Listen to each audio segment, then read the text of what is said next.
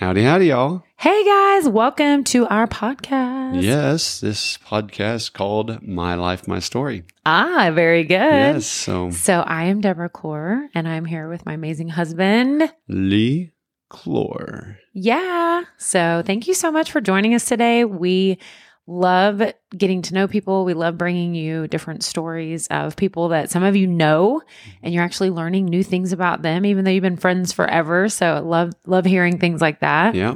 And if you're interested in having your story told or interviewed, we'd love to hear from you. Um, you can visit us, uh, send us an email at Team Leebra, T E A M L E E B R A, at gmail.com or visit our website, teamleebra.com. Yep. Or maybe you want to volunteer somebody else's story. Oh, yeah, yeah, for sure. We might we might get better responses if we say, "Hey, volunteer somebody for us to hit up." Yeah. we do have some friends that we really really want to interview, and we just had a hard time getting them to commit. Don't be scared. Yeah, yeah. We, this is not a gotcha podcast. Most definitely it's a, not. It's a Nope. let's. What took you from Mhm. child to Mhm. where you are now Yep. in the pathway, Yeah. and all the hurdles you did, all the fun things you did to get there, and the unique stories. Everybody's got a unique story. They It fun. I was gonna say it is fun too because a lot of folks that we have interviewed in the beginning, they're like, "Yeah, but I don't really have an interesting story." And then once we start asking questions or kind of learn something, we kind of d- take some tangents, and then they kind of realize like, "Oh, that was." There is something there. There is so something yeah, there, yeah. never downplay your story because No. it's it's important and all of that has made you who you are today. So today was a fun one. it was fun. A local gal, Yeah, Molly Hornsby, who is Yes. a missionary to Mhm. Honduras. capital city that I don't. Do you want to Yeah. try to say? Tegucigalpa. Tegucigalpa. And As she listens to this, she'll be like, "Oh, hey, they kind of got Yeah. it." and she'll fix it here in a minute when you listen yeah, you'll her. hear her say it properly. She talks about small town girl mm-hmm. being not an uh, outward kind of person. Yeah, she was pretty shy. Pretty she'll shy. say, "Yeah, And then all of a sudden she follows God Mhm. and she talks about her missionary, how she got there yeah, and her where they're at now and her children. It's For awesome. sure. It's an awesome yeah." story. Great opportunity to learn, a, you know, a good amount of detail about just her ministry and and where they're at now. And we definitely are excited to see like how many people start supporting her and Yes. connect with her uh, because of this. So very excited to see that also. Let's go see what she's got to say.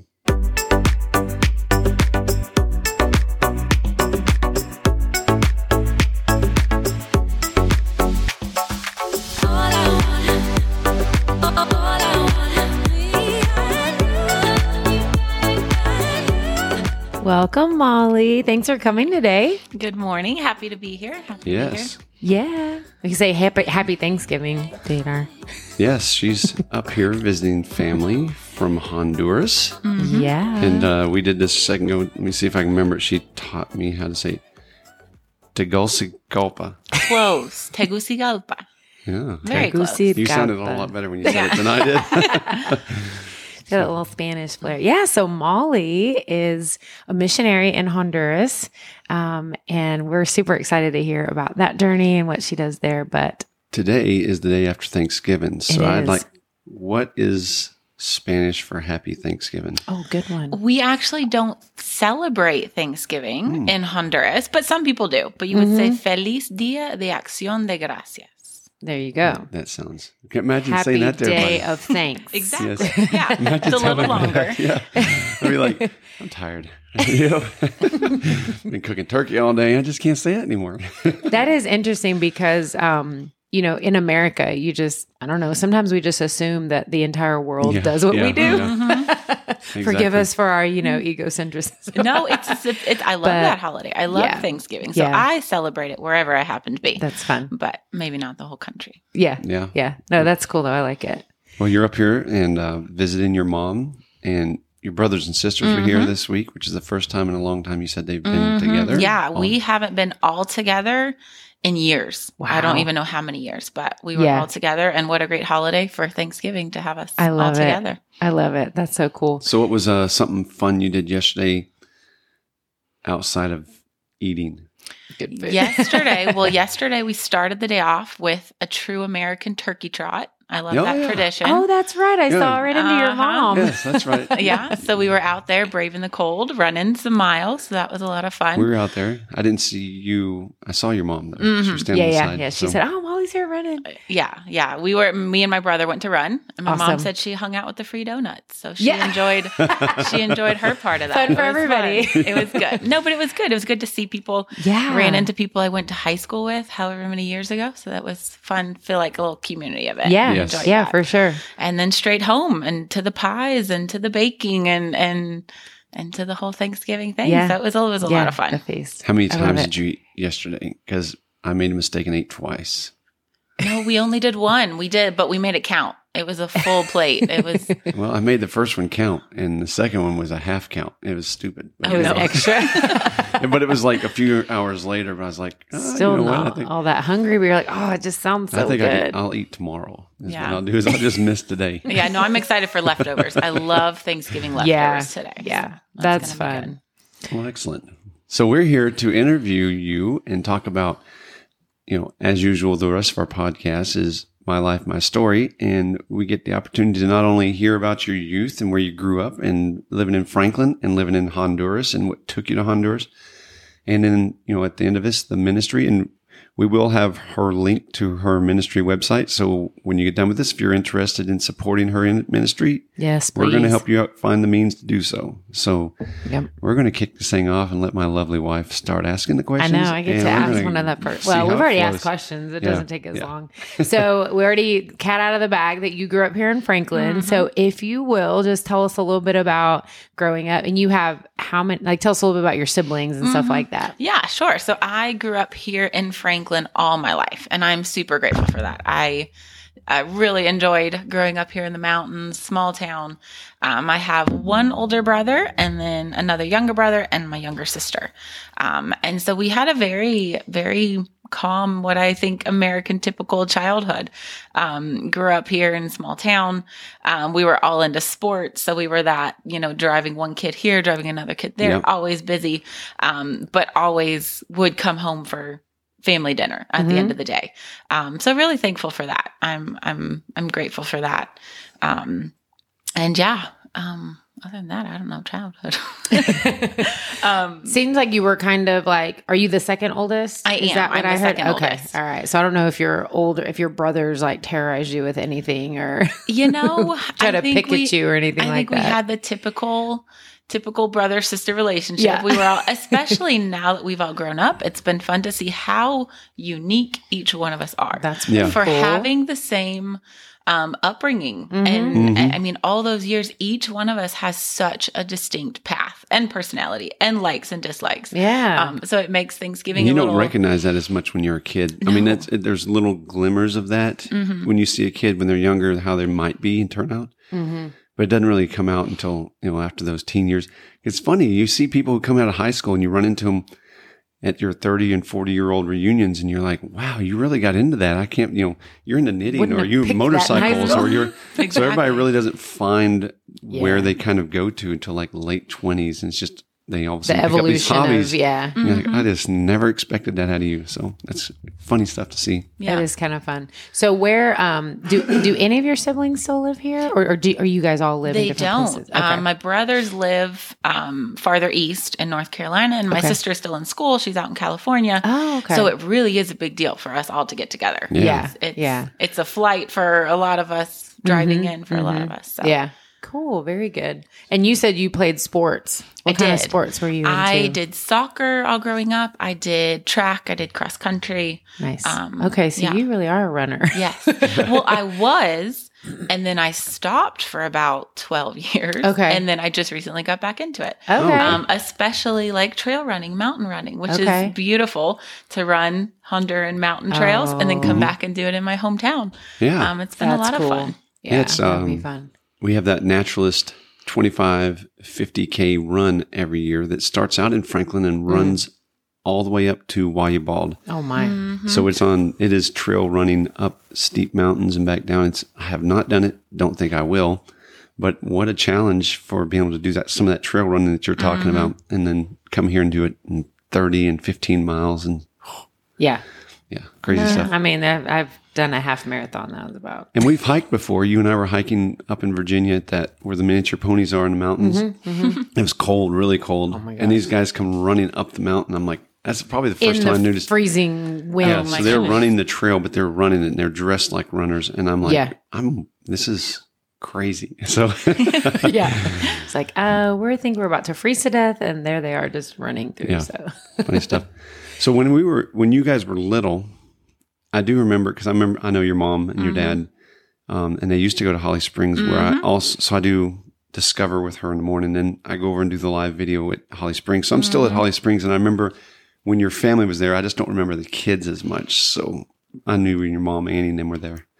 Do you remember Holly Springs? I do. Yeah. That was pretty much my church. I think most of my time growing up. We went to different Okay. churches when I was little, little, but mostly Holly Springs. I remember the the big fellowship hall and the Yeah. the, the potluck dinners and Yeah. the Sunday school in the morning and, and all That's of awesome. that. I have great memories of Holly Baptists Springs. like to eat. Uh, so Oh, we do. listen, fellowship and food. I'm Yes. telling you, yes, some good conversations come around. for Good sure. food. So, high school here also, Mm-hmm. middle grade. Your mom teaches middle grade. hmm Did you were you ever in her I was classes? say, was she No. teaching when you were? She age? she wasn't Okay. teaching. She started back teaching when all of us were grown Okay. and kind of Yeah. out of the house. Um, but yeah, I grew up and and went to Trimont Christian Mm-hmm. Okay. Academy for a while. Moved to the middle school to Franklin High School, um, and just yesterday I drove through Franklin High School again, and oh my goodness, it just brings back so many memories. it was it was wonderful. yeah. That would be wild, like to see. I I went to high school in California, Southern Mhm. California, and I don't think I've seen that high school pretty much since I graduated, which is a Mhm. long time ago. But it, I think it would be fun, like for us to just go to California and do like you know see some sightseeing stuff, but just kind of drive through, like you said. I I wouldn't even recognize because I'm sure Franklin even has changed. I mean, as small town as it is. When you look around, I bet you're like, "Oh my gosh, that used to be open space." Yeah. You know, Yeah. Yeah, no, it's changed a lot as far as like restaurant Mhm. options and grocery stores have just shuffled around Yeah. and they're in different places now. And I, know. remember growing up, the things we had to do were the bowling alley and the skating rink. Yeah. And those aren't And here anymore. sad Yeah. they're not here anymore. And so that makes it even, you know, the for the youth, there's not a lot here.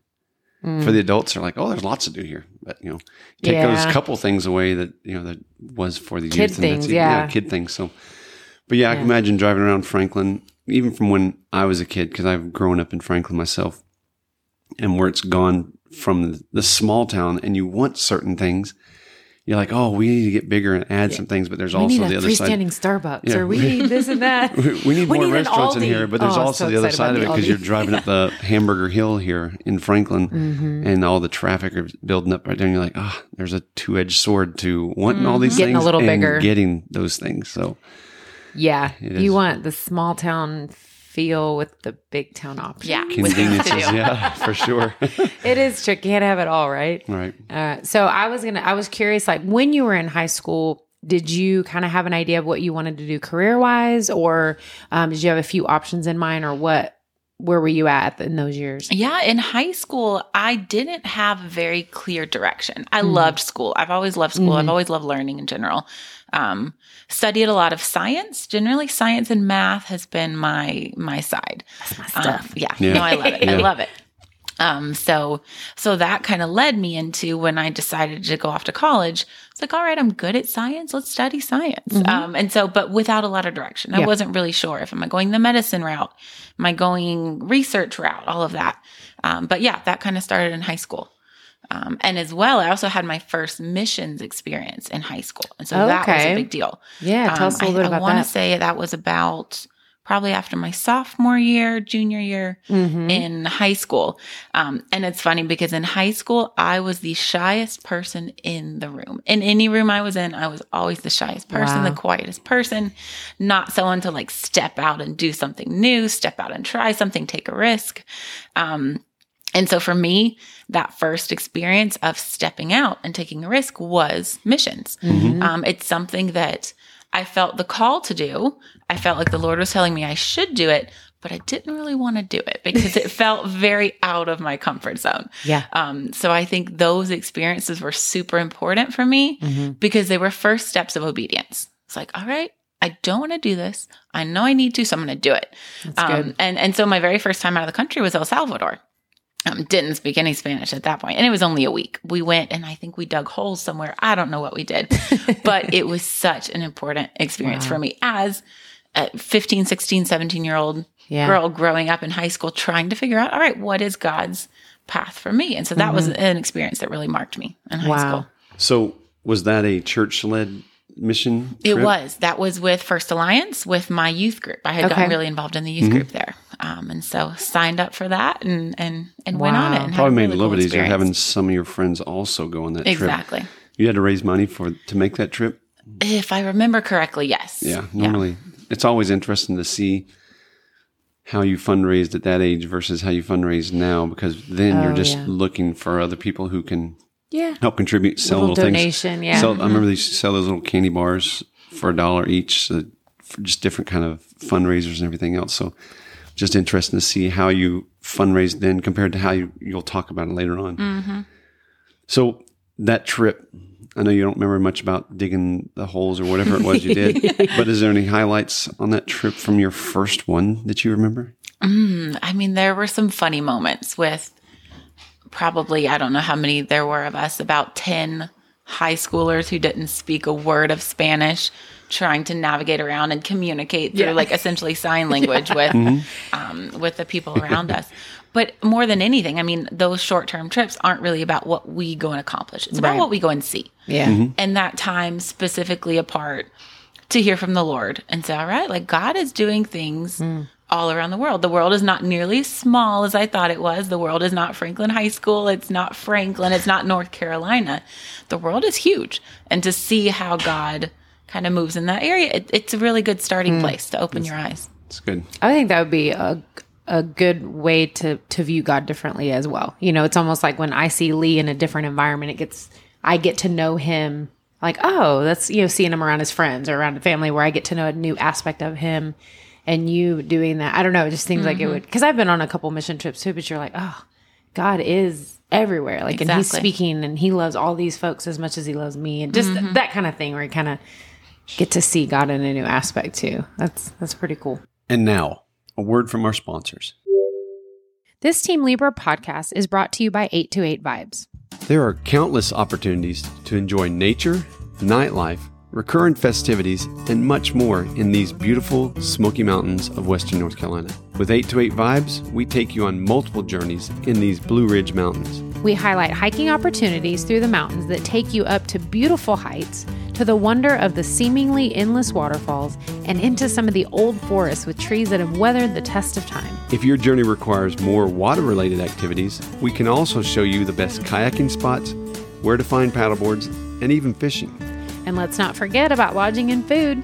Let us be your guide to some of the most unique and tasty local spots, as well as quality places to lodge while you're enjoying our beautiful mountains. So, whether it's hiking into the majestic forests Walking along the road to nowhere or kayaking, or checking out local breweries and events, join us as we explore and highlight the mountain towns of North Carolina. visit 828vibes.com today.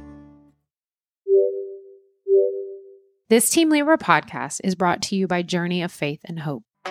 You don't have to look very far to recognize that this world can be a little crazy, and let's face it, there are a lot of people and things out there that tend to let us down. When there seems to be a lack of hope, where do you turn? My name is Debra Cloer, and I'm with JourneyOfFaithAndHope.com. On my website, we explore daily struggles and how my own relationship with God gives me the hope and tools I found helpful in navigating and bringing meaning to this often uncertain life.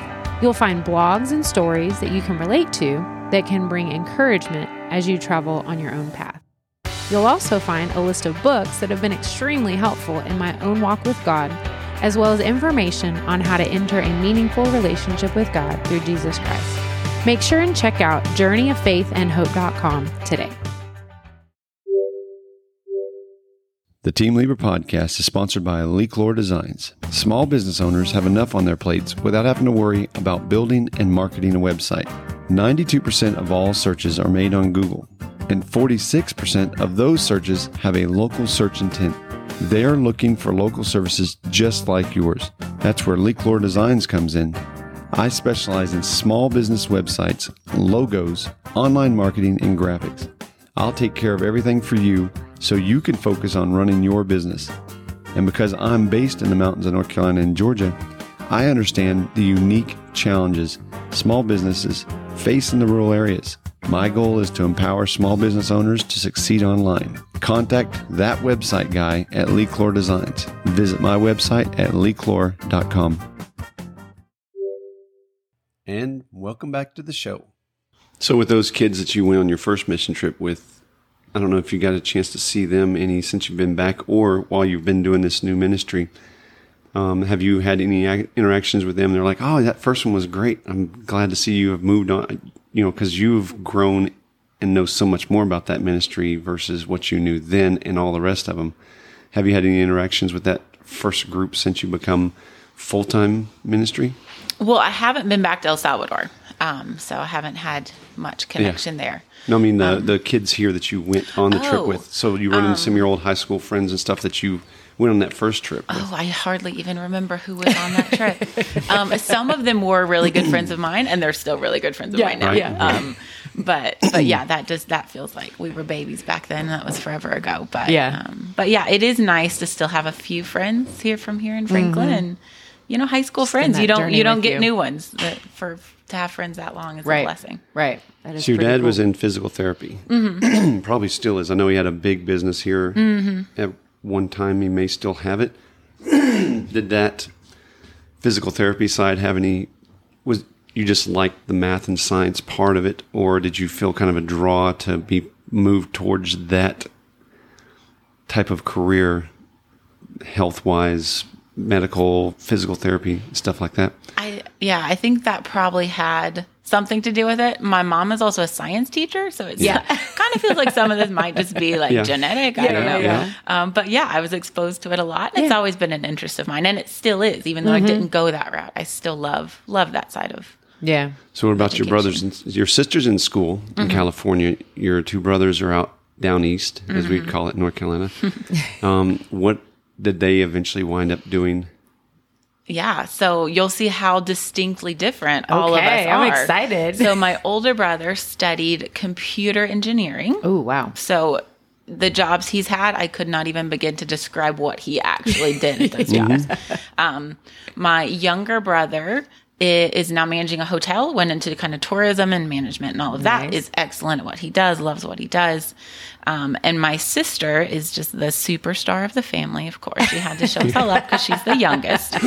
So she's out at Stanford. She's Okay. um, finishing up her doctorate in environmental engineering Really? working on projects in India. She does a lot of travel out there. She's traveled tons of places, wow. working with a lot of things about uh, access to clean water, Yeah. hygiene, all that kind of stuff. Yeah. Um, and she's just the superstar. Of the Oh, family. no. But she's excellent, excellent at what she does. So No, but that's that is neat to see the differences, but just how you guys love what you do Mm-hmm. and you know found that path. I think that's cool.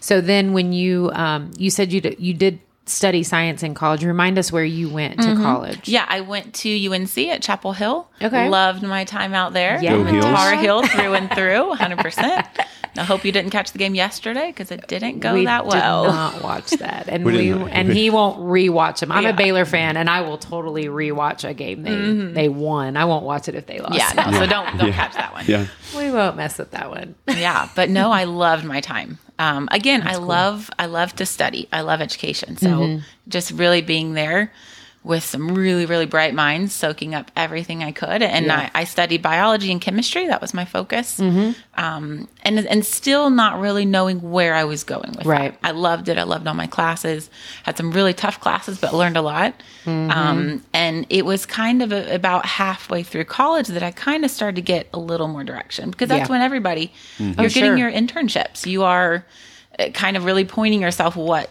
career you want after graduation, or you're looking at grad school or Right. this or that. Um, and I was getting very worried because I was like, I don't know I don't yet. I mean, 100% I have so many good options, thankfully, open to me, but Yeah. I didn't really know where I was being called to go Right. because I could choose an option. Sure. But I really wanted to go where God had prepared for me. Mm-hmm. Yeah. Um, and so throughout college, I kept doing mission trips over the Okay, summer. I was gonna ask. And that is when the Honduras connection really, really began. Okay. Um, and it's completely a God thing. Mm-hmm. I went, I think it was after my s- freshman year in college, went on a short term trip to Haiti. Mm-hmm. Um, and enjoyed it. It was like a week long. I'm not, I don't remember what we did on that trip either, honestly, but another good experience, Yeah. eye opening, all of that. And so the next summer, I was like, I want to go back to Haiti. I've been there Mm-hmm. before. I know the area. Excited to go back. Um, and that was right after, unfortunately, the um, there was a major earthquake Oh. Yeah.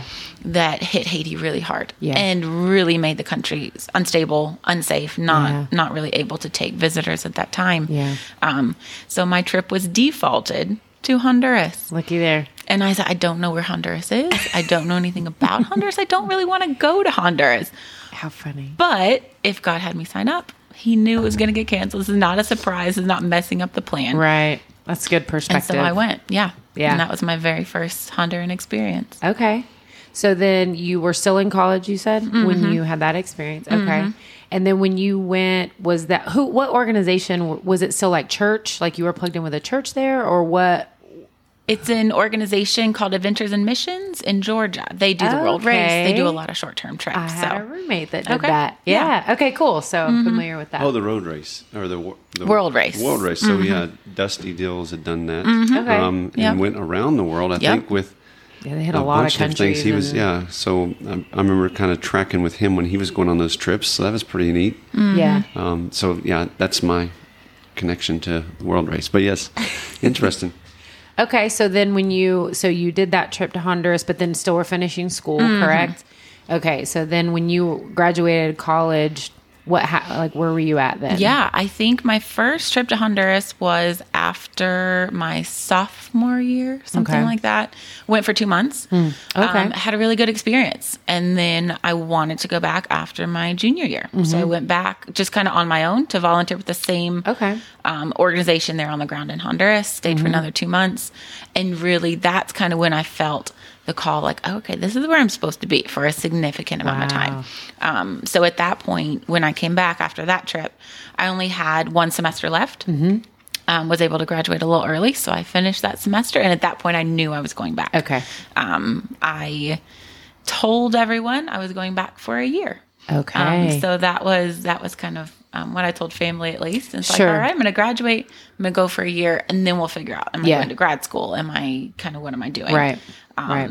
And that was still on your own, like Yes. communicating with that group. Yeah, that Like, was hey, directly come and be there. Yeah, directly with the organization I volunteered with there. Okay. And how did your I don't your parents and all that? How did that go when you kind of let everybody know? I mean, because you know she Mm-hmm. sees you going on these trips, and I wonder if she kind of had an inkling, like, oh, she's doing this pretty often. Yeah, I don't know if my mom expected. I think it was Mm-hmm. still a surprise. And and just in general, anyone who knew me, all my previous youth pastors, Mm-hmm. again, I was the quietest girl. I was not the step out and do things girl. And so everyone was like, "All right, like I mean, that's cool, but we didn't expect it. You were I mean, I've been told you were the last person we expected to do this. How funny. I don't know. I kind of like to like to Yeah. surprise people a Yeah, little bit. I think it's kinda cool. Um, but I'm very grateful for an incredibly supportive mom Yeah. um, really throughout this whole journey from the beginning, even when my plans probably sounded crazy. I mean, I can I can go back and look at the journey and certainly the first few years. Oh my goodness, it terrifies me to think about some of the things, some of the experiences I had on the mission field as a 20 year old recently graduated from college. Um, yeah, I think any mom would have been terrified, but she never told me. She didn't tell me come home. Right. She didn't doubt God's call. Yeah. Um, she supported me. She encouraged me. She advised me. Yeah. Um, and more importantly than anything, she just prayed for me. Yeah. I think I have no idea how many prayers she prayed for me, but I'm sure it's a lot. And I Mm-hmm. Yeah. know that that had um, a very strong influence on, Yeah. on my time. Yeah, that's awesome. Very cool. So then when you went down for a year, like were you was there already a ministry kind of in intact that you kind of just joined in on? Mm-hmm. Yeah, there was a ministry there and started to volunteer there. And unfortunately, it wasn't an ideal experience. Okay. I learned a lot. Yeah. Um, through that ministry, I connected to the the neighborhood where I now have founded my own ministry. Mm-hmm. Yeah. Through that ministry, I met the children who are now my adopted children. Oh yeah. Um, so very obviously very grateful for that time. Yeah. And through that ministry, I learned the importance of running ministry well. Yeah. Mm. That there are a lot of temptations. Um, that there are a lot of corners that look really nice to cut. Yeah. Um, but it's important to run a ministry well in Okay. a way that glorifies God. Um. And so I think although that first year and a half that I ended up being at that ministry was extremely tough, Mm-hmm. Yeah. extremely difficult, especially at my age and just wanting to see, oh, like it's a ministry. It must, things must be done Amazing. well. And, and kind of perfect. it, it was, I was thrown into a lot, but Yeah. I'm very grateful for that time. Yeah. Now, I'm also curious on the technical side. Um, you know, for you to go down there for that long, like what kind of paperwork and stuff? Do you have to do anything with the U.S. or with Honduras? How is it working to get that paperwork taken care of and Yeah. I not getting thrown to- out of a country? exactly. I had to apply for permanent residency. Okay. Um, for Honduras specifically, you get a 90 day visa the minute you land in the airport. So you can stay for 90 days. Um, but if you want to stay longer than that, you have to do a lot of paperwork, um, background checks and such and such, and lots of fees um, to do permanent residency. And that was the process of doing permanent residency was one of my first big faith moments, actually. Okay. In this process, because I remember obviously I was a young missionary support raising. Support raising is difficult, Mm-hmm. especially when you don't have like a well founded, this is what, when you're still figuring out what you're doing, Right. where you're going. It's a little bit harder Can to I just convince people. Have to, your money while I figure this out. Exactly. um, so that was, and this is back in the days before social media was as Mm-hmm. big as it was. I was physically writing and mailing support letters. Sure. Like this is a different time Yeah. um but but yeah so i remember I, my my visa was up Mm-hmm. or about to be up and i needed to apply for a permanent residency um five years of it you get five years Okay. And so it's a significant cost it was i want to say it was around between 500 and a thousand dollars yeah. um and i had about whatever that cost was that was exactly what i had in my bank account Wow. and i was like all right god i feel like i'm supposed to be doing this Yeah. but it's going to feel really dumb if I pay for permanent residency and then immediately have to leave the country because I have no money. Um, and so it's like, it doesn't look like it's going to work, but I'm going to take this step. Wow. Again, taking a step of, of obedience, not really understanding why. Um, and so I did it. And I think it was like literally the next day. And I get a huge support check that Oh, comes my in my, and I was like, all right, God, lesson learned. Yes. Like I got it. Appreciate that. Faith built, lesson learned. It's so funny. I remember people telling, uh, reminding me of the story. There's two stories of of the faith thing, and shoot, there's one where Moses was supposed to speak, and something happened, and then with Joshua, there's an instance where God told him to put his foot in the water, and then things parted. It's just interesting how. It's, it's different, you know, for each situation. Like sometimes God might show you a little bit before, but then sometimes He makes you actually take that step before that next mm-hmm. thing goes.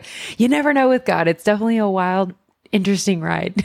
It is. It really pretty is. cool. So then you got that um, permanent residency, and mm-hmm. so I'm sure there, and then the support. Mm-hmm. So a little bit of a sigh of, okay, now let me get to the practical side. But you were still with that Yes, ministry at yes. the time. Okay. Yeah, I was there for about a year and a half Mm-hmm. um, until God really almost, I mean, I've almost never heard God's voice so clear Mm-hmm. um, when He just made it very clear that that was not my ministry. Okay. That Yeah. I, I was supposed to be there for that time. Okay. But after a year and a half, um, it was time to go out and, Yeah. and, and found the ministry where I am now. Okay. And that was another big step of faith. At Yeah. Mm-hmm. that point, I was 21. I was single mom to a six and an eight year old Yeah. at that time, Yeah. moving out of this ministry to a house by myself Yeah. and my children Yeah. um, in a foreign country. And Wow. so that was that was a big step. Yeah. Um, So at that part. Yeah. So that is it makes me think of um that first ministry before you make this big jump.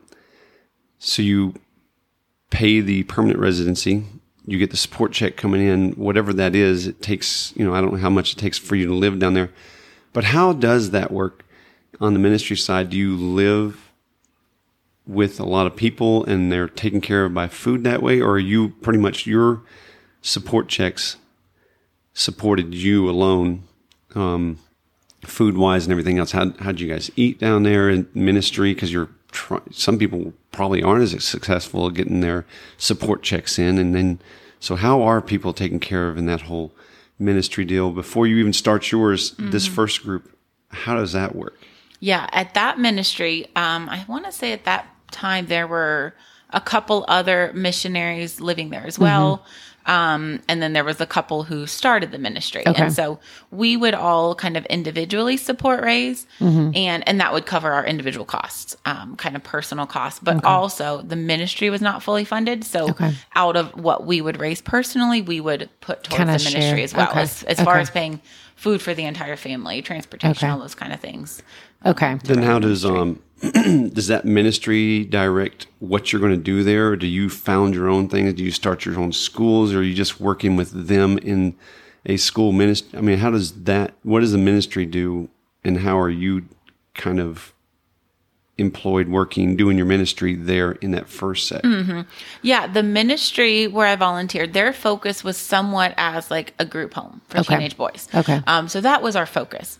Okay. Apart from that, us as like volunteer missionaries had a little bit of flexibility as well. Okay. Like if God's calling us to do this or or, or do this, we could um, kind of have a little bit of flexibility, which was nice. We could kind of explore what God was individually calling us to do. Yeah. Um, not the best setup for a ministry. It's better to have a little bit of a, a more concrete, More um, structure stronger or- okay. leadership, more Okay. structure.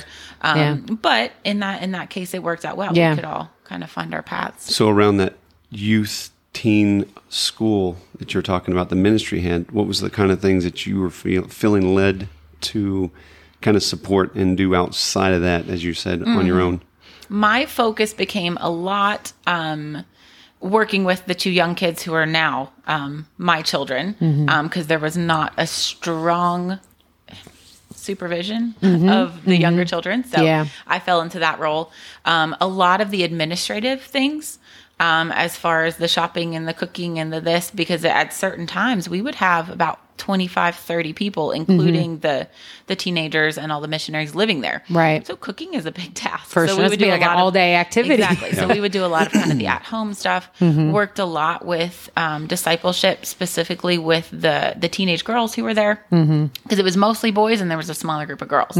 So we would kind of me and another missionary who was there. We would kind of pull them aside and Mm-hmm. really focus on them, and and they were 12, 13, 14 at that time. So it's Right. a really important age For Yeah. sure. to be able to Especially- pour yeah. into. Yeah. So you clearly had a heart for the young people, Mm-hmm. you know, and just wanting to. And I know when you were speaking at church on Sunday, you made it a point, you know, just the environment that you were in then, which I'll let you speak to, but then Mm-hmm. wanting to catch them early. So I don't know if it would be a good time, but when when you decided, hey, I want to be here, but there's something else God's calling me to do, Mm-hmm. kind of walk us through like how how that transpired. Yeah. Yeah. So um, after about a year and a half at that ministry, um, just feeling like I couldn't really serve in the way that God wanted me to. Um, seeing a lot of things that I just could no longer support, decisions that just did not glorify God, but also I had no power to change. Um, and that can be a frustrating feeling. Right. Um, I want to do things well, but I'm being told I can't. Um, and and so uh, lots of time in prayer and lots of time in frustrated prayer. Like God, what's going Right. on? I didn't expect this, and now I have these two kids. Leaving's not an option. Sure. Um, or I mean, it could have been, but to leave them behind in an environment that's not safe, not Yeah. healthy, um, I couldn't do that. So I was like, all right, but what's the option? Um, it was really hard for me to think about moving out because that's scary. Sure. Um, but in the end, that was that was what God had for me, and Mm-hmm. and to see how He took care of us every step of the way is Wow. incredible. Yeah. Um, from the day we moved out, and as I was founding the ministry um, that I run now, it didn't start as a big organization. Mm-hmm. It started as me visiting this neighborhood. Um, that I had become connected to because some of the lots of the boys from the group home, that's where they were from. That's Okay. where their families were from. That's where Yeah. their moms and their sisters lived. Um, so I really wanted to get in there and not only minister to the young people, Mm-hmm. but the family as a whole. This Team Leebra podcast is brought to you by 828 Vibes. There are countless opportunities to enjoy nature, nightlife, recurrent festivities, and much more in these beautiful Smoky Mountains of Western North Carolina. With 828 Vibes, we take you on multiple journeys in these Blue Ridge Mountains. We highlight hiking opportunities through the mountains that take you up to beautiful heights, to the wonder of the seemingly endless waterfalls and into some of the old forests with trees that have weathered the test of time. If your journey requires more water related activities, we can also show you the best kayaking spots, where to find paddleboards, and even fishing. And let's not forget about lodging and food.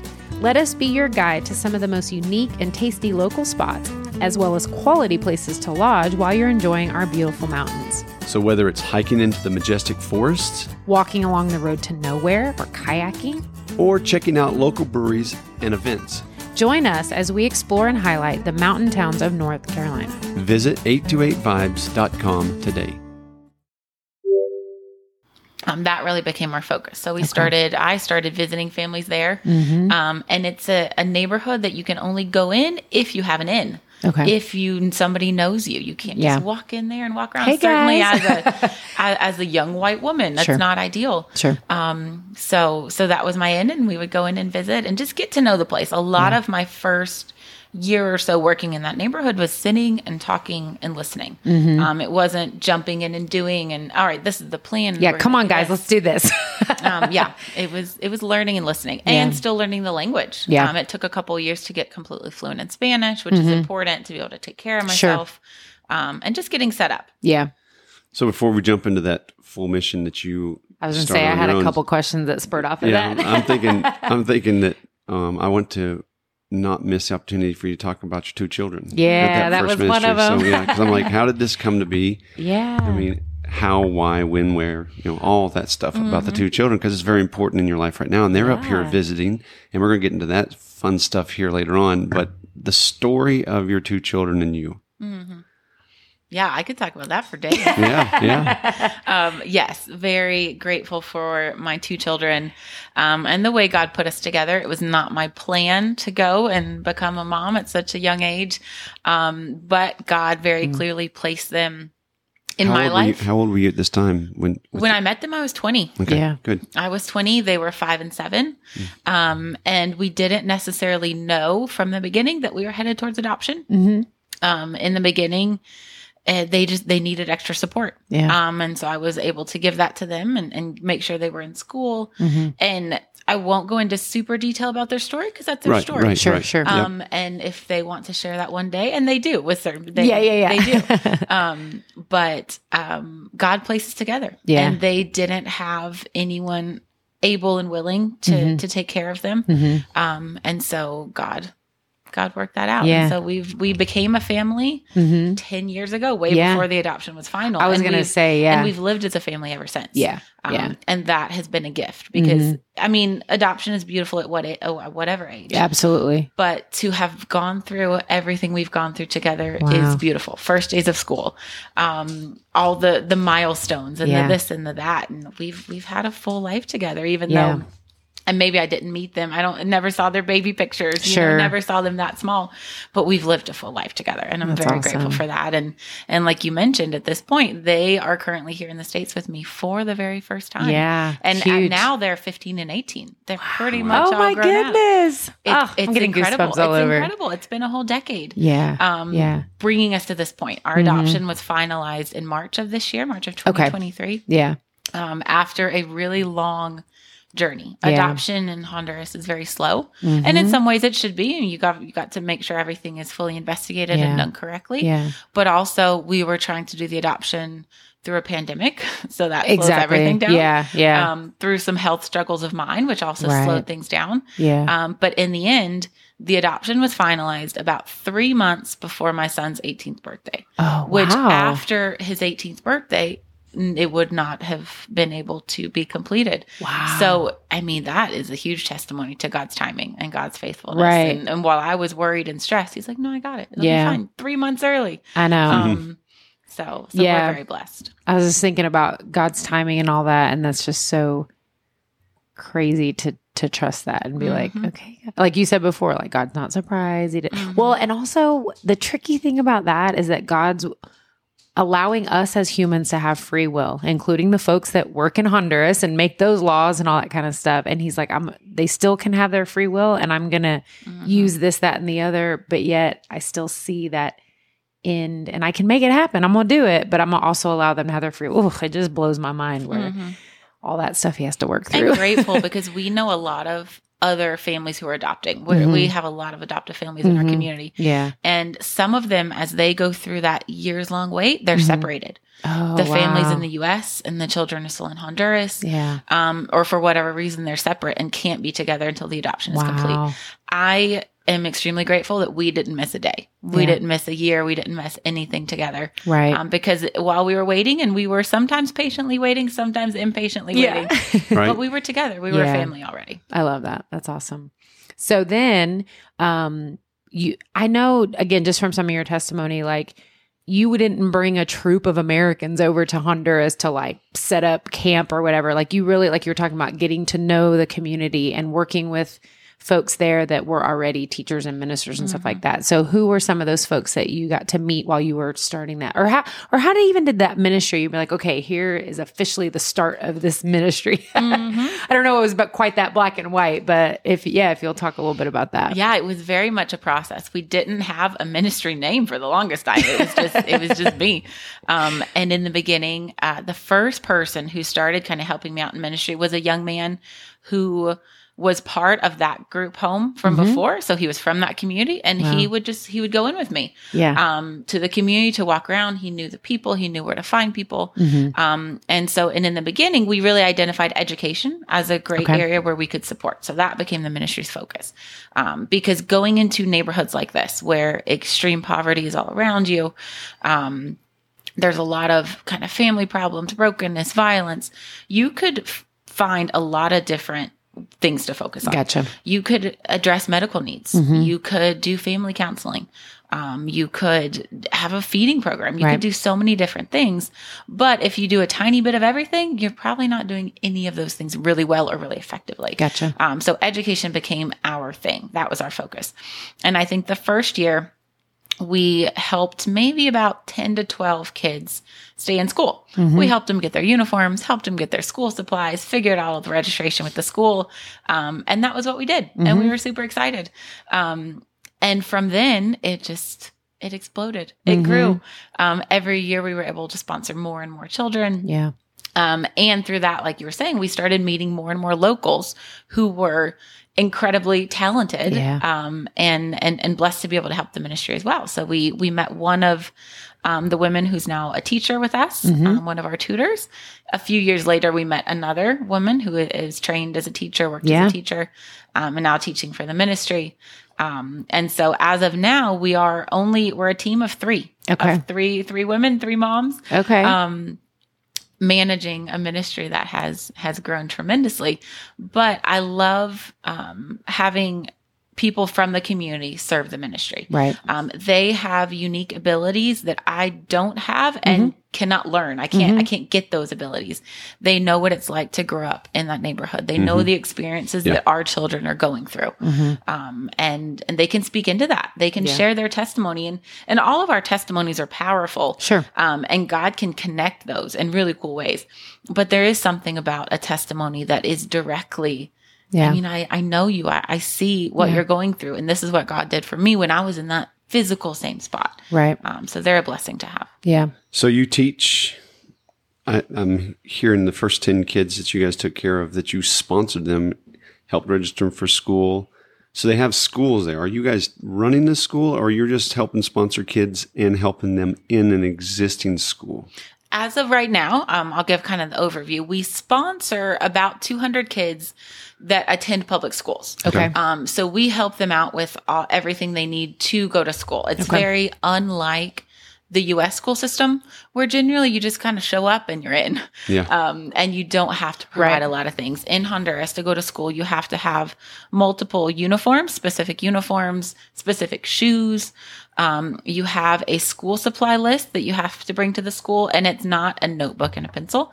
Um, it's generally somewhere around 10 notebooks, lots of Yeah. different pencils, fancy types of paper, um, and supplies for the school. You have Wow. to bring them toilet paper and bleach and um, cleaning lot of supplies Yeah. and all kinds of stuff. Right. Um, and even in those schools, if you have an exam, you have to pay the day of your exam to pay for the paper that your exam is printed on. Wow. It's, I mean, it's, you have to pay for water for the school. You have to Yeah. pay the guard out front of the school. Um, you, if there's a helper in your classroom, like a first grade classroom Mm-hmm. with 30 kids, they need a helper to help take the kids to the bathroom and such and such. Um, so you have to pay Right. that helper that's not provided by the government. Right. Um, so all those costs add up and make it, even though it's a public school, we're not sending these kids to private school. Right. We're just helping them simply get into the school system Right. um, and help them there. And then as far as the small um, place that we run, it's it's more of a tutoring center. Okay. Um, Okay. And we have that open to anyone in the community, not just kids that we sponsor. We like to keep that open. Certainly, um, getting recommendations from the teachers at the public schools when they spot a kid that needs extra help, Okay. send them our way. They're welcome. Okay. Um, and so in that tutoring center, we have about 90 kids right now. We have different classes throughout the day, in the morning, in the afternoon. We like to keep our class sizes small um, because the kids that um, come to our tutoring center are generally there for one of two reasons. Um, one would be because they're significantly behind grade level, um, which we find a lot. We have kids in third, fourth, fifth, sixth grade that never learn to read Right. that might not even be able to write their name. Mm-hmm. Um, and so what happens to those kids is they get to a certain level and they give up. Sure. They're embarrassed because everyone around them knows way more than they Right. do and they just Right. don't get it. And so they drop out. Right. Um, and we want to prevent that. We want to encourage those kids. Those kids usually come to us super discouraged and embarrassed and and no, we're all here to learn whatever Mm-hmm. whatever size you are, whatever grade you're in. We're all at the same level Yeah. and we learn together. Yeah. Um, and then the other reason we take kids into that class as well is um, if they come from a particularly difficult home life where they need a place to be after school. Yeah. Um, they need that extra support. They need help with homework because Right. there's no one at home to help them with that. Mm-hmm. And just a place where they can be loved by our teachers. Our teachers are incredible. Um, encouraged. Um, they get a small a small breakfast every day. Yeah. Um, we give to that class as well.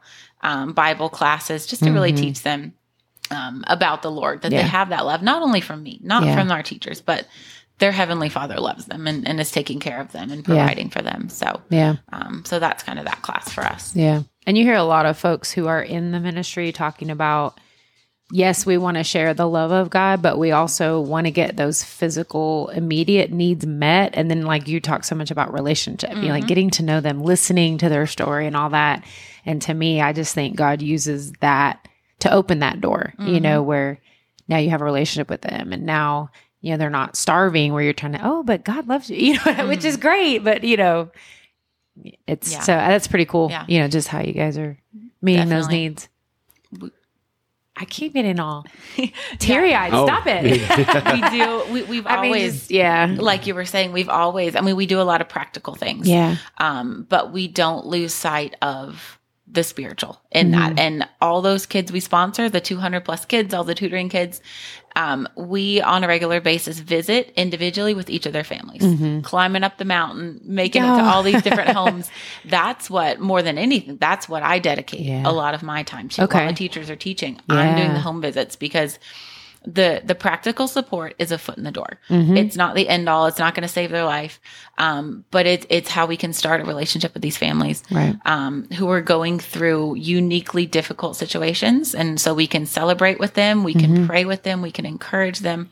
We can um, help them as they become healthier families. Mm-hmm. Um, because we are well aware of the fact that our influence on these kids is temporary. Right. Um, we'll have them for a couple hours a day. We'll have them for a few years out of their life, but their long term support system is their family. Right. Um, and their their their relationship with the Lord. Mm-hmm. So as we help these kids, we want it to be a long term thing. If Right. we can empower the families to support their kids well, um, to know the Lord, to follow His direction um, in their interactions and in the way they raise their children, that's what's going to change these kids' lives. Mm-hmm. This Team Leebra podcast is brought to you by Journey of Faith and Hope. You don't have to look very far to recognize that this world can be a little crazy, and let's face it, there are a lot of people and things out there that tend to let us down. When there seems to be a lack of hope, where do you turn? My name is Debra Cloer, and I'm with JourneyOfFaithAndHope.com. On my website, we explore daily struggles and how my own relationship with God gives me the hope and tools I found helpful in navigating and bringing meaning to this often uncertain life. You'll find blogs and stories that you can relate to that can bring encouragement as you travel on your own path. You'll also find a list of books that have been extremely helpful in my own walk with God, as well as information on how to enter a meaningful relationship with God through Jesus Christ. Make sure and check out journeyoffaithandhope.com today.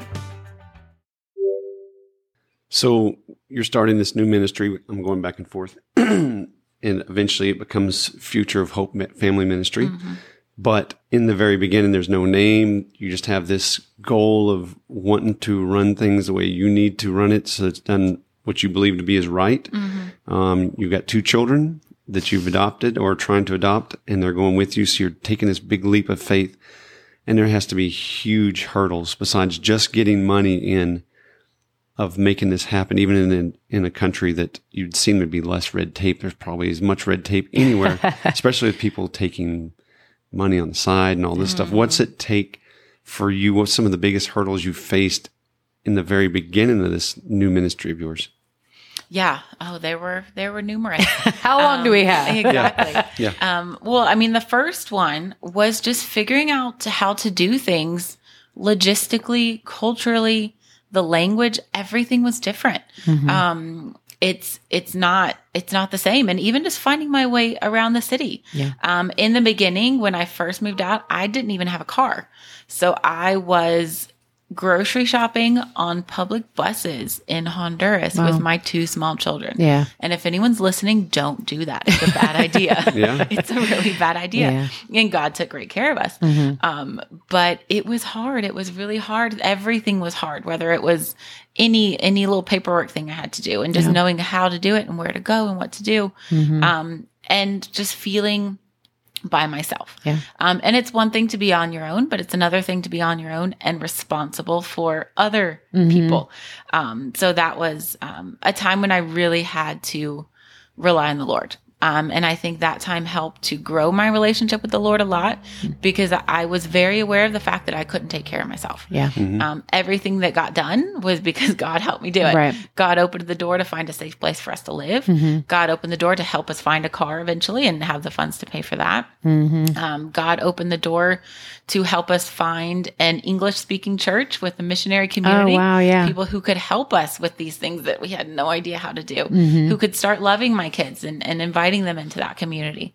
Um, but yeah, nothing, nothing was easy. And as far as ministry, getting into that community is a hurdle, hurdle Mm-hmm. of itself. Um, getting people used to seeing my face. Yeah. Um, it's a community that is run by the gangs, unfortunately. Okay. Um, so it's extremely dangerous. Um, if they don't want you there, you're not going or Yeah. you're not leaving. Yeah. Um, and so just knowing how to navigate that Mhm. um, in a way that's respectful, Mhm. um, but it's also not going in and paying the gang the bribe they asked for because that's not a glorifying way, a God glorifying way to use ministry funds either. Right. obviously. Right. Um, so how to navigate those relationships and Wow. and um, and just build a lot of faith, um, build a lot of um, the the. I, I always mention back in high school when I was going through that just very very shy and timid phase. The prayer that God had me pray was the God the prayer that God had me pray was for boldness. Yeah. I wanted to learn to be bold. Yeah. I felt like I was going to need that at some point in my life, and I did not feel bold. Yeah. Um, and those years, I needed to be bold. Well, Sure. that's just it. I mean, you're a shy kid in a small high school in Franklin, North Carolina, in a very safe environment. Um, you knew all your friends. Our school is around 2,000 kids. You know, or 1,000 kids, excuse me. So you know all the kids in your class pretty much. You might, might not be best friends with them, but you know pretty much everybody in your same grade. And here you are at 20, 21 years old going into a community, probably the only white woman in that community, very dangerous community around the gangs who control everything. And you're saying you don't pay what they ask you to pay. I mean, this is all so interesting to know. How do you navigate that? You don't pay. So do they just say, ah, okay, never mind. Don't worry about it. I mean, it had to be a lot of dangerous moments and a lot of times when you're thinking, oh, I messed up right here, or some, this is not a good situation I'm in, but you just had to push through. What kind of moments did you have like that? um, as I was getting to know that community, um, I relied a lot on kind of just just really learning to obey the voice of the Lord because there would be days that I would or weeks that I would plan in. All right, such and such days, I'm going to be in the community.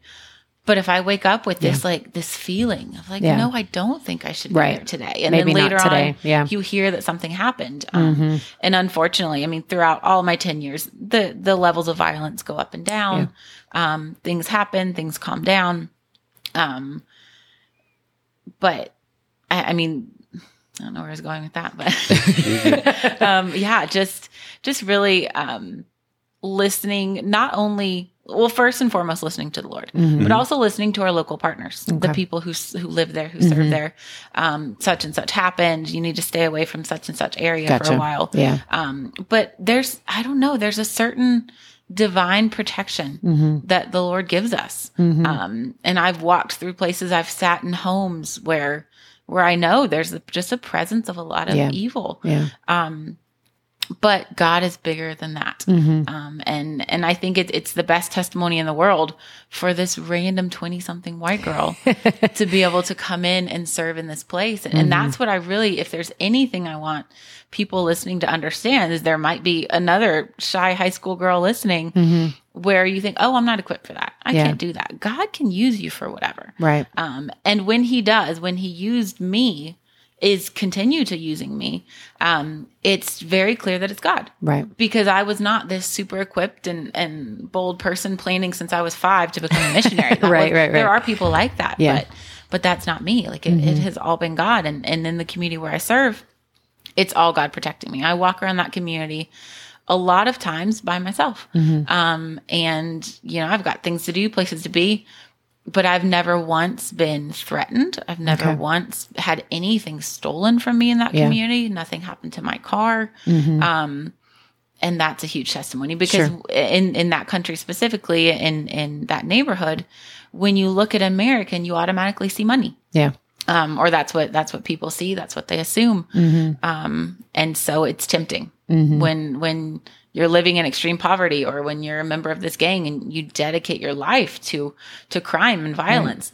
Um, I'm an easy target. I'm not walking around with any sort of self defense Bodyguards protection. and- yeah. Exactly. um, it's it's it's the Lord. Yeah. How much of what you do with these kids does sometimes the gangs think that you're more of a threat to them? Is it ever do they th- do they see you as helping because they can't get out them they never get out themselves, or they see them as you providing these kids opportunities that may take them away from being also members of that gang?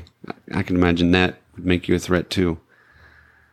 from my experience, they have um, a lot of respect for what we do. I think you kind of hit it on the head when you said once they're in it. I don't, I don't think most people, at least who've been in the gang a long time, they don't want that for their hmm. nieces and nephews. Yeah. They don't want that for their children because they know what that's like. Yeah. They're in it. They got stuck in it. Um, they didn't, you know, maybe see that they had other options or other mm-hmm. paths. Mm-hmm. But once you're in it, you don't want that for your family. Hmm. Um, and the way that families are so interconnected in that neighborhood, mm-hmm. a lot of the children we sponsor are children from these families Right. um, that have and those children are probably the most important to to help because it, within their family within their household they have um, certain paths that everyone else in their family has followed. And so it would be so easy so expected of them to follow that. So to break that cycle um, takes effort. Takes someone else coming in and saying all right let's look at this option. You are equipped for this option. God created you like this to be a leader but what kind of leader do you want to be? Right. um, what do you want to lead your community to do?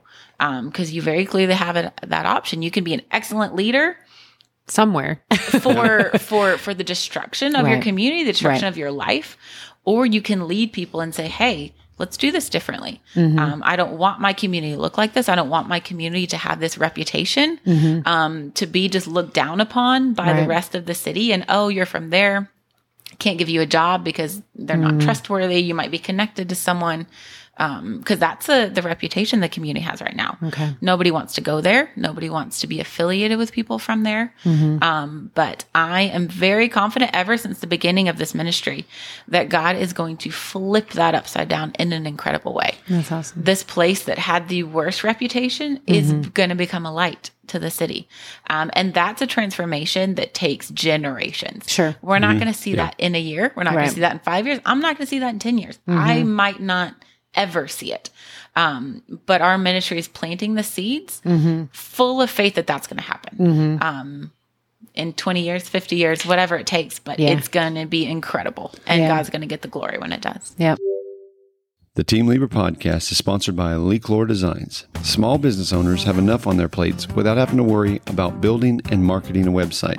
92% of all searches are made on Google, and 46% of those searches have a local search intent.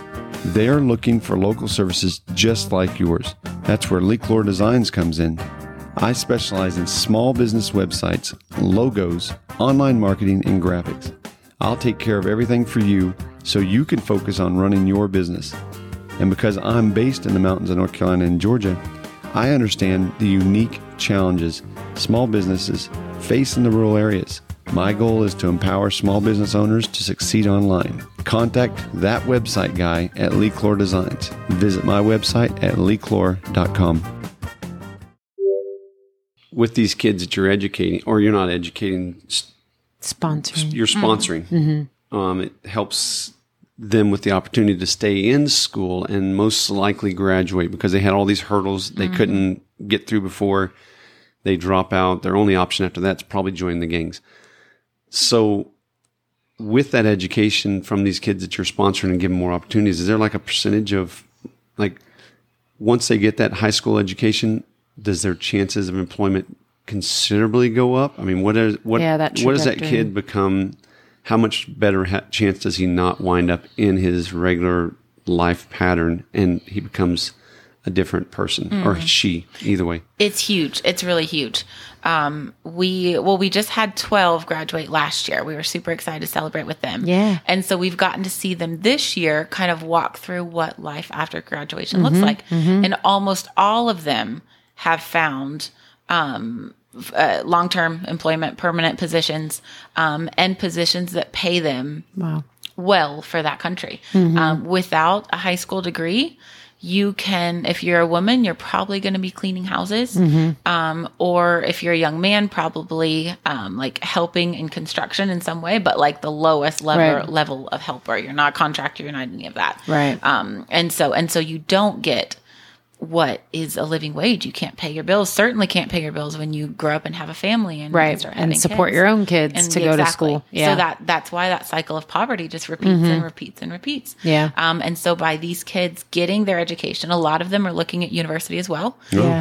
Um, They want to, you know, get get settled in their job and then be able to pay their way through school, Mm-hmm. Wow. which is super possible in Honduras with the That's price awesome. of, of higher education. Good. Um, and it's just it's we think forward to the next generation as well as these kids um, start their families they are probably going to insist that their kids also graduate high Yeah. school um, also aim higher Yeah. also you know, stay clean See the stay off, difference, off certain yeah. paths um, and so that's why i'm saying this ministry is is going to take a long time Mm-hmm.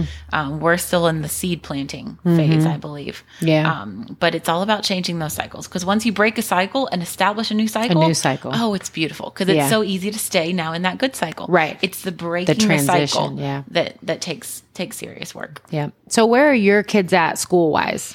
My kids, my son is graduating high school this year Okay. in June, I was wondering where he's at. and my daughter graduates next year. oh my goodness. So we are in the phase of looking at college and Ah. there or here or Yeah. where and what do you want to study and I don't feel ready to be here. I don't feel like I should be here yet, Mm-hmm, but we are. Yeah, yeah, that's crazy. Um, oh, there's something else I was going to ask. Oh, are there? Did they have career aspirations, or can you see kind of what they're good at, what they're passionate about, or are they still? Which I mean, I know it mm-hmm. could. I I got a pre med biology and I'm a teacher, which I mm-hmm. love. But I was telling Lee, if I had gone in education, I would have hated it mm-hmm. because all that teacher stuff. Sorry, teachers, but the stuff they make you do, it's like to me, it seems a lot of it's irrelevant. But anyway, So I was just curious, like, what kind of passions do they have, or what could you maybe see Mm. Yeah. them doing? They're still pretty undecided. Yeah. Um, my son, he's looking into something about like architecture, engineering, something Mm-hmm. like that. He's got a good kind of like design slash math brain. Yeah, cool. So I feel like that would suit him well. Yeah. Um, my daughter is she's she's had a lot of different aspirations over the Yeah, years. yeah, Um, cool. She she's an animal lover, so she could go to like vet medicine or something like that. Um, but she's still very undecided. She's Mm-hmm. Oh, sure. Time. She Yeah. wanted to be a dentist a few years ago, so I don't Hey, know. you never She's know. just- she's going back and forth, but I love it. We'll- but we'll that's the figure it path. out when we yeah. get there. Now, That's in, exciting. in Honduras, going that dental side of it. I mean, is it just a four year degree, or like here, you go to school for four years, and then you've got to get into a dental school, which is another like four you start years. and, over like, again. huge amount of costs, hundred, two hundred thousand dollars, three hundred thousand dollars to go through dental school. Is becoming a dentist down there a little bit easier, like that first four years of college, or is it still a beyond college? I mean, you're looking at huge amounts of money. I think that particular career is about, I think it's about six years in the university. Okay. Engineering degrees are generally five ish, Okay. five to six. Um, so it is set up a little bit differently. It's not that, you know, like you said, you get your first degree and then you apply somewhere else. Generally, it's all together, Mm-hmm. Okay. but it does take, it's a significant Yeah. significant um, amount of time. And obviously, we're balancing the thought of, you know, where will it be best for Yeah. them to get their education? Sure. Because certainly the, the, the, weight of a U.S. degree is worth a lot. Um, Mm-hmm. Okay. thankfully, there's some excellent colleges here. Yeah. Um, but also, you pay that price. Yeah. Oh, yeah. um, if, if you go that route. So, yeah, for so sure. we're- So, because I know your mom, I know that she does get to go visit you guys. So, tell us a little bit about you know her. And I didn't know if any of your siblings have been able to come visit. Like, what is that kind of like to have your family come visit you Oh, when you're there? wonderful. we we love all the family visits. My mom has come down just about once a year. Okay. Um, since I have been in Honduras, so she has seen the full journey. She saw that first ministry. Oh. Yeah. Mm-hmm. She saw when we were in our first little home, just me and the kids. She she sees where we are now, um, and it is an adventure for her. Yeah. Um, I just everything the the heat. The driving, the, the roads are crazy. Um, flying into our airport, which used to be a notoriously not fun to fly in airport. Mm-hmm. We had a tiny runway. Um, all of that, the food. Yeah. Um, but she has been so just willing to take it as Yeah. an adventure. Yeah. Um, and so it's been great because she's been able to build that relationship with the kids over the years. She's, Mm-hmm. Yeah. She's not new to them. Um, she's, she's seen them every year. And Yeah. my sister has visited pretty consistently as well. Okay. Um, and then one of my brothers also went down one Okay. year. So they kind of knew everybody. Yeah. Mm-hmm. But this trip was them meeting one of my brothers for the very first time. Certainly to have us all together, that was Right. the very first time. Right. Um, and they've been loving it. They've I'm been so glad. They've been enjoying it. Yeah. Now, did you did you feel like you had to do any like kind of pre prep to let them know like about what it might be like, or did I don't know? I didn't know if you felt the need to do that, or just like ah, let's just go and Yeah, we've been talking about it for a while. Okay. um, for years. Okay, We wanted to be okay, able to come. yeah. Um, and just certain things about I don't know, like the restaurants Yeah. I grew up eating and such Yeah. Mm-hmm. and such, and and they speak good English, but it's still different to speak English all day, every day. Right. Um, especially hearing that good old Southern accent. Gosh, Y'all's English is a little different. um, but it's what? just exactly. It's been so fun. Um, cool. It's been so so much fun. yeah. Well, I'm so excited. So one of the final questions I think I have has been on my list here is so you started out missionary work and which means you've gone to some places that's directed ministry and it's brought in kids to get a taste and feel of what it's being out there and serving the Lord. Have you being the one person uh, you have a couple people it's part of your ministry but you being the one tied to the United States have you had a missionary group come down there that you kind of work through, or have you got aspirations of future maybe trying to encourage a group of kids to come to your area and serve for a week long? We have. We've been thinking about that a lot in the past few years. Mm-hmm. Um, and we get that question a lot. A lot of people do want to come and see, and that's super exciting because it is a very um, important way to get involved in ministry. Mm-hmm. We had planned for a group to come down in the summer of 2020, which obviously Okay. 2020 Didn't, that Mm-hmm. yeah. didn't happen. Say no more. Exactly. Um, and so we're we're thinking about revisiting that. We Okay. want to have that open. Um, our biggest goal right now as a ministry is we're trying to build um, a, a larger center, a community center, where we will be able to house um, all of our tutoring programs, our counseling programs, all of that. Because currently we are busting at the seams of the space we have right now. Um, and once we get that built, it will be much easier to bring teams down. Gotcha. Because we'll have one central spot. We can bring them. It's a safe place. Okay. Um, so they can do VBS. They can do a, a, a, a mother's Oh, retreat. They can do, yeah. or they can help paint and, and, Yeah. and kind of help with the building process. Um, but we do, we, we would like to be able to share that experience because I know personally how powerful it is. Yeah, that's awesome. So I know we definitely want to have you share with us again, like, you know, website information. And I guess I assume when they go to the website, if they're wanting to support and know what you guys are doing to specifically know how to pray and stay in touch with you. Yes. I assume that stuff is on the website. Yes, yes. Okay. So remind us what that is, and we'll, of course, have it written in the description. Yeah, our website is just www.futureofhopefamilyministry.com. Um, and so on there, you can get all the information you like. And, and like you said, um, we rely completely on donations, our entire ministry.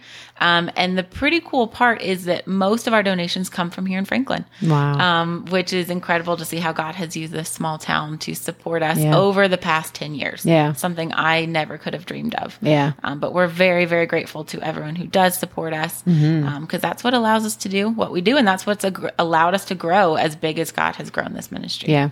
That's awesome. I don't know if you got a fun question or not, but I do have one more question. I can't imagine. I'm surprised you it. haven't asked yet um, about food because you're a Oh. foodie. I'm not, but I know that you're down there all the time. You're eating what's down there not called Mexican food, but what we, up here we call it. So you come up here and you're here for a week and a half. We have five or six Mexican restaurants here in town. How does what's the food like there? How does it compare to what they say is authentic here in your experience of 10 years being living down there? Let me tell you that when I go to the Mexican restaurants here, and again, obviously each country in Central mm-hmm. America is different. So Right. it's not going to be the same as as as Mexican food, but it's it's it's nothing. It's not the same. it's not even close. Not even close.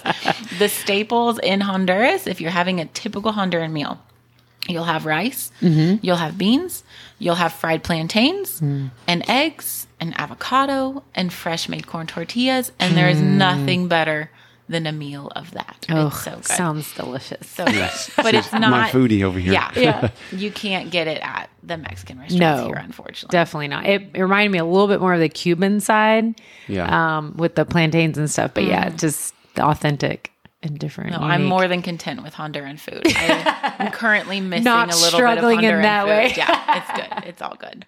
That's yeah, I could, I awesome. could imagine when you go visit them here, it's like my background is graphic design, marketing, and I go into a restaurant and I'm kind of judging their menus and everything else. And you're probably judging their food when you go to the restaurants here and other other aspects of it. So I could imagine that kind of works on you a little bit while you're here. Yeah, I've just learned to not. Ex- I don't expect it to be the same. I just Right. let it be Right. what it is, and I enjoy it. But it's not. It's not what I was expecting. I know. I was looking for at my questions to just. I'm just trying to find the right one. Hmm. Well, while you're doing that, while you're looking at, I can ask, I can tell her, my son, one of his favorite teachers when he was in middle grade, in seventh grade, he was like, he fell back in love with science because your mom. Mm, oh, wonderful! Isn't that oh, she would love to hear that. I love it. Yeah. Yeah. I he- chat with her a little bit. He wanted to become a weather guy because of her class. Yeah. And for the longest time, we'd go to the Braves game. We'd go by the Weather Channel building. He goes, "There's my people right there." I'm like, thought for sure. I wonderful. thought for sure he's going to turn into a meteorologist. Meteorologist. But Yeah. then he realized he needed to be stronger in math and science than he actually was interested in doing. so now he's law enforcement. Oh, And there you go. That's his target now. So Yeah. yeah, Yeah. He, he loved Miss Hornsby's science class. So Well, good. Yeah, I'm that's pretty glad. cool. No, she does a good, great job. Okay, so here's the question I settled on: Mm-hmm. If you and your kiddos could go on a dream vacation anywhere, where would you guys want to go, or what would oh you want to do? Oh my goodness. See, we my children just got their visas about Yes. 10 days before we landed here. So I have not had very long to think about that question. You're just trying to get them here. We're just happy to be It's like in we were Franklin, just dreaming about the visa. oh my goodness, yes. Oh, I mean, I want to cool. take them everywhere. Yeah. I want to take them out in California to see my sister go to Yosemite National Park. Oh, yes. Um, we want to go. Yeah, we want to go anywhere. We want to go to. My family is from Germany, okay. so I mean that's like a dream thing. Yeah. But Yeah. we would love to go there and and like I love see it. cousins and things that I still have there. But That's awesome. I didn't know that. We are more than content in Franklin, North Carolina. Well, Franklin's not a big town at all, but it's a nicer sized town compared to what's around here. Your children are coming from Honduras, where there's you go. We had this conversation off recording earlier. You have so many choices when you go into a grocery store here. How how have they felt about being in Franklin for the last maybe eight days? I think it is when your mom shared the picture they were in town with just the options in stores and being here in this environment compared to back home. It is. It's been overwhelming, I think is a good word for that. Mm-hmm. Um, we went into the grocery store one of the first days we were here, and I think we were there for like an hour. Like we were just, Just- walking up and down, and all the baked goods and all of this and all that. And the freezer section, oh my goodness, every processed food you Multiple could aisles. dream up is there. um, and so they picked out a bunch of stuff to try. So that Oh was my fun. goodness. Um, and and yeah, the restaurants. We've been to Sonic like four times already. it's out of control. yeah, Sonic. We took them to cookout. Like it's just we've done everything. Oh, my so goodness. they're gonna go back to Honduras very full. They're gonna have to do a lot of hiking these days to work it off. That's Well, I'm awesome. glad they're enjoying it and having a fun time and meeting family for the first time, mm-hmm. or maybe getting in this environment, that meeting with family. concentrated Yeah. time. So, Yeah. Well, thank you so much Yes. for taking time out of your Thanks for day and your having me. vacation and sharing with us. And I, I definitely enjoyed just getting to know a little bit more about your journey and just yes, how we can very support you. Educational. yes. Yeah. And we will have that link in the description, as we mentioned before. And of course, we'll get this shared out all over social media. So hopefully, it will not only have shared time with us, but it'll also help you out in your ministry too. So, For sure. I appreciate it. It's been wonderful. Yeah. Thank you so much. well, let's let her go home to visit those kids. I know. all right. See ya. All I want oh, oh, oh,